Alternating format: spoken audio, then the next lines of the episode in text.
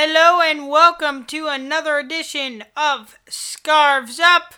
I'm Nathaniel Maymudis, And I am David Miwoodis. taking you through. We've been gone for three weeks. We're back.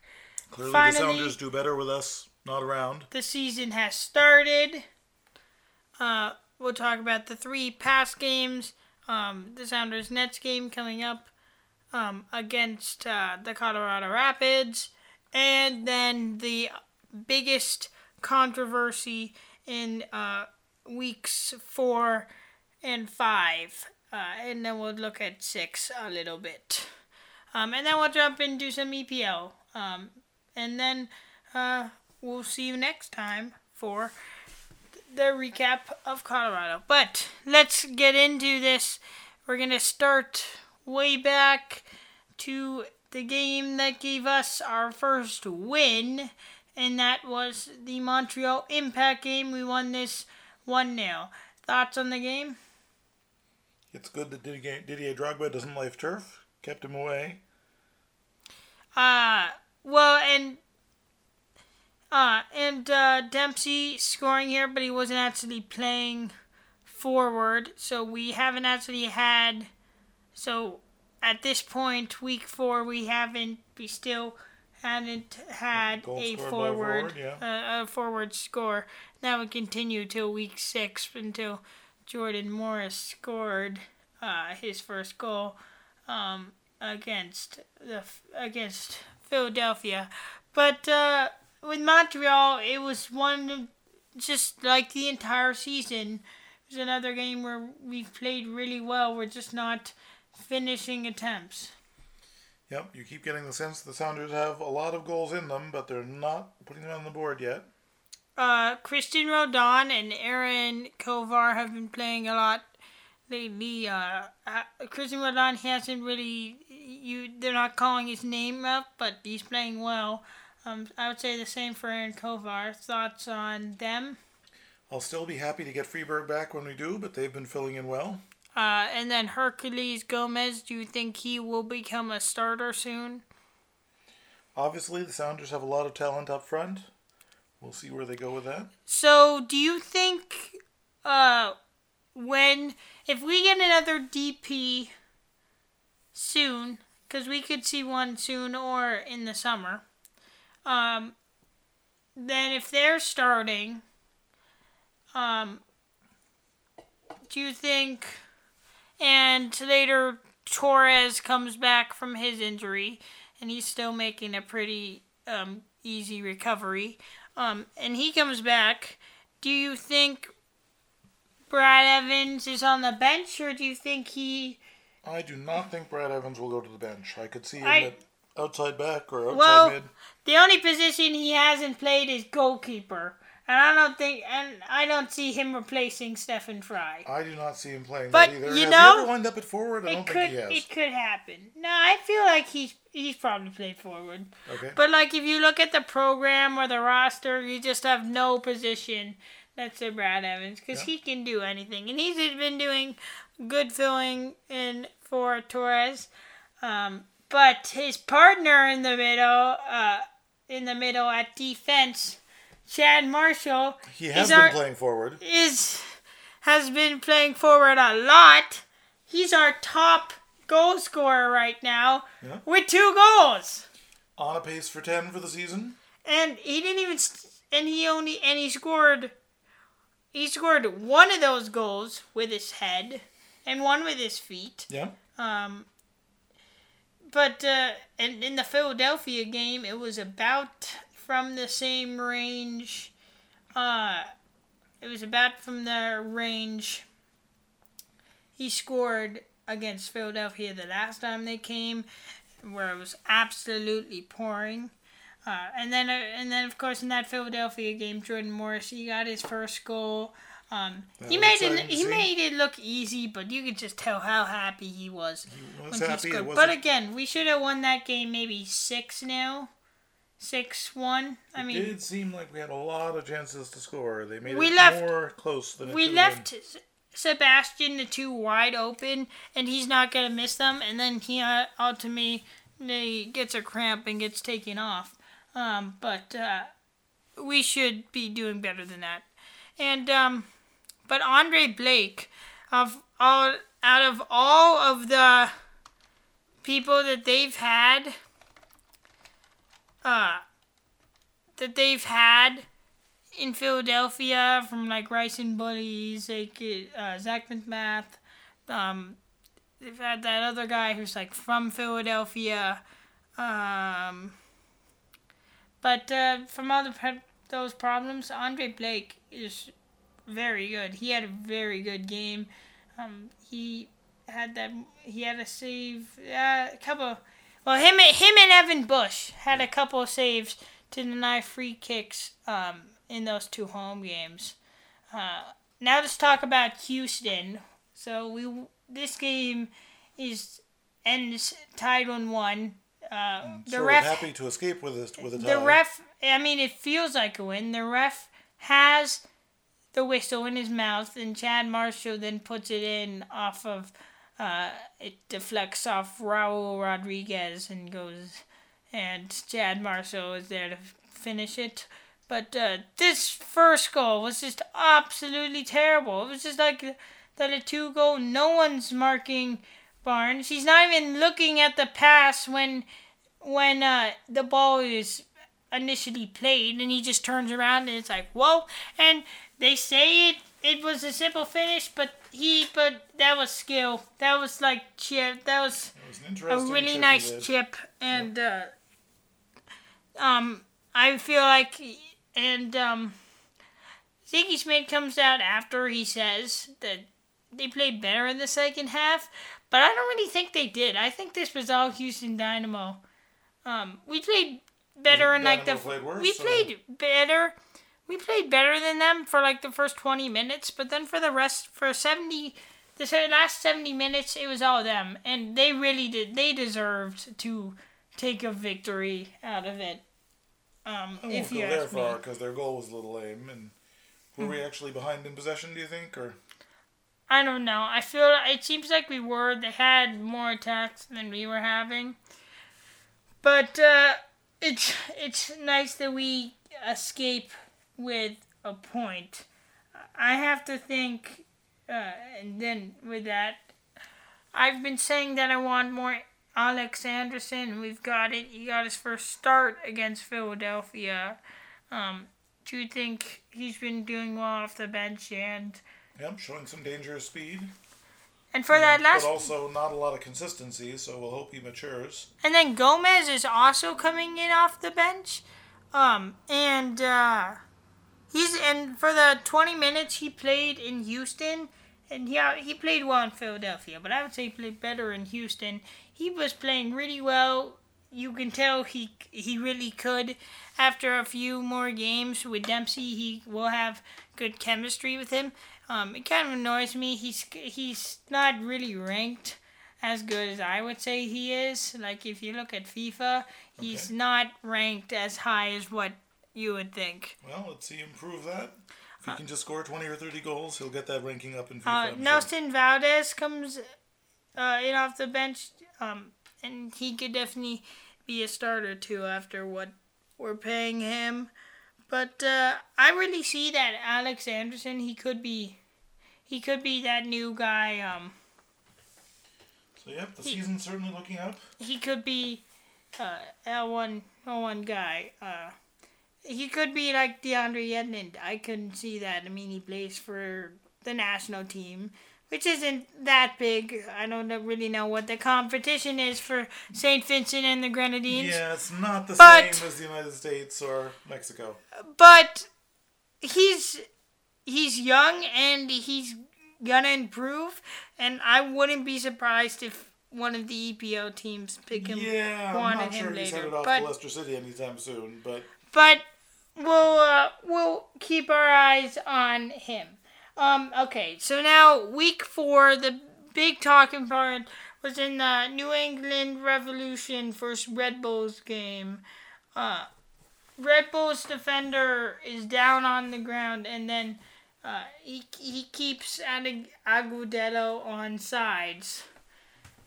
right, that was an interesting uh, keep- referee instruction class. That was- question. Now, uh, Red Bulls were saying that it should have been played out.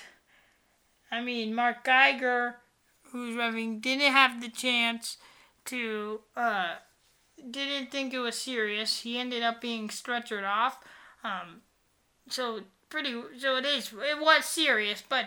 But I Um, like I like to see play continue, and I think if the if the defensive team wants the ball out of bounds, it's their job to I get the ball. I really hate when people they kick it out of bounds and then you just kick it back to the goalkeeper.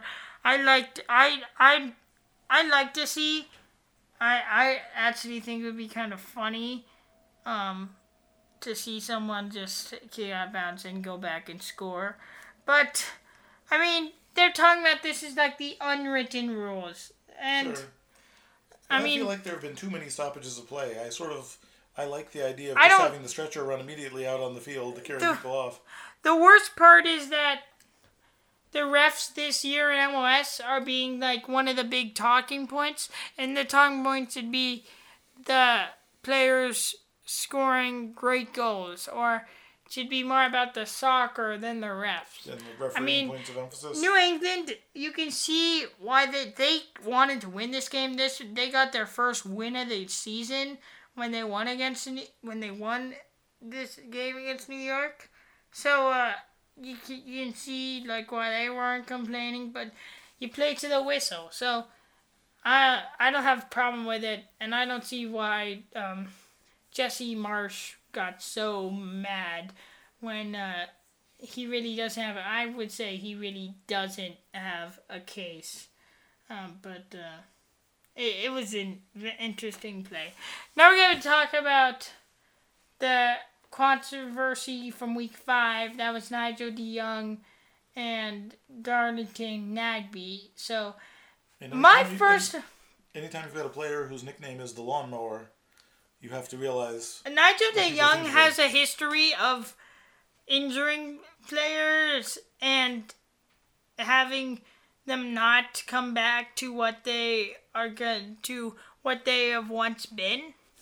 Um so most people didn't really think this was a prize and if you read a lot of comments uh just on Apple Soccer a lot of them not happy and they like lose respect. They lost respect for Bruce Arena when they brought him in because he's a player who plays dirty and he's gonna and it's and pe- some people don't like this. Now, when I first saw the replay, I, I want to hear what you first thought when you saw it. But when I first saw it, I was like, you know, that doesn't look that bad. okay, but what? then on what? I what remember my initial thoughts. So you're saying it didn't look that bad, but then later you saw it. You No, more because because I wouldn't really say I wouldn't really say it was that. It didn't really look like it was that dangerous. Um, I don't think. Uh, I feel like that in this season it was definitely. It definitely should have been a red card. Um, So remind me, it wasn't given as a red was- card at the time, right? Yes, it was a yellow. But he basically stomped on his ankle. He had basically planted it in the ankle, and Duncan Abbey, he ended up leaving the stadium on uh, in, In a wheelchair. wheelchair.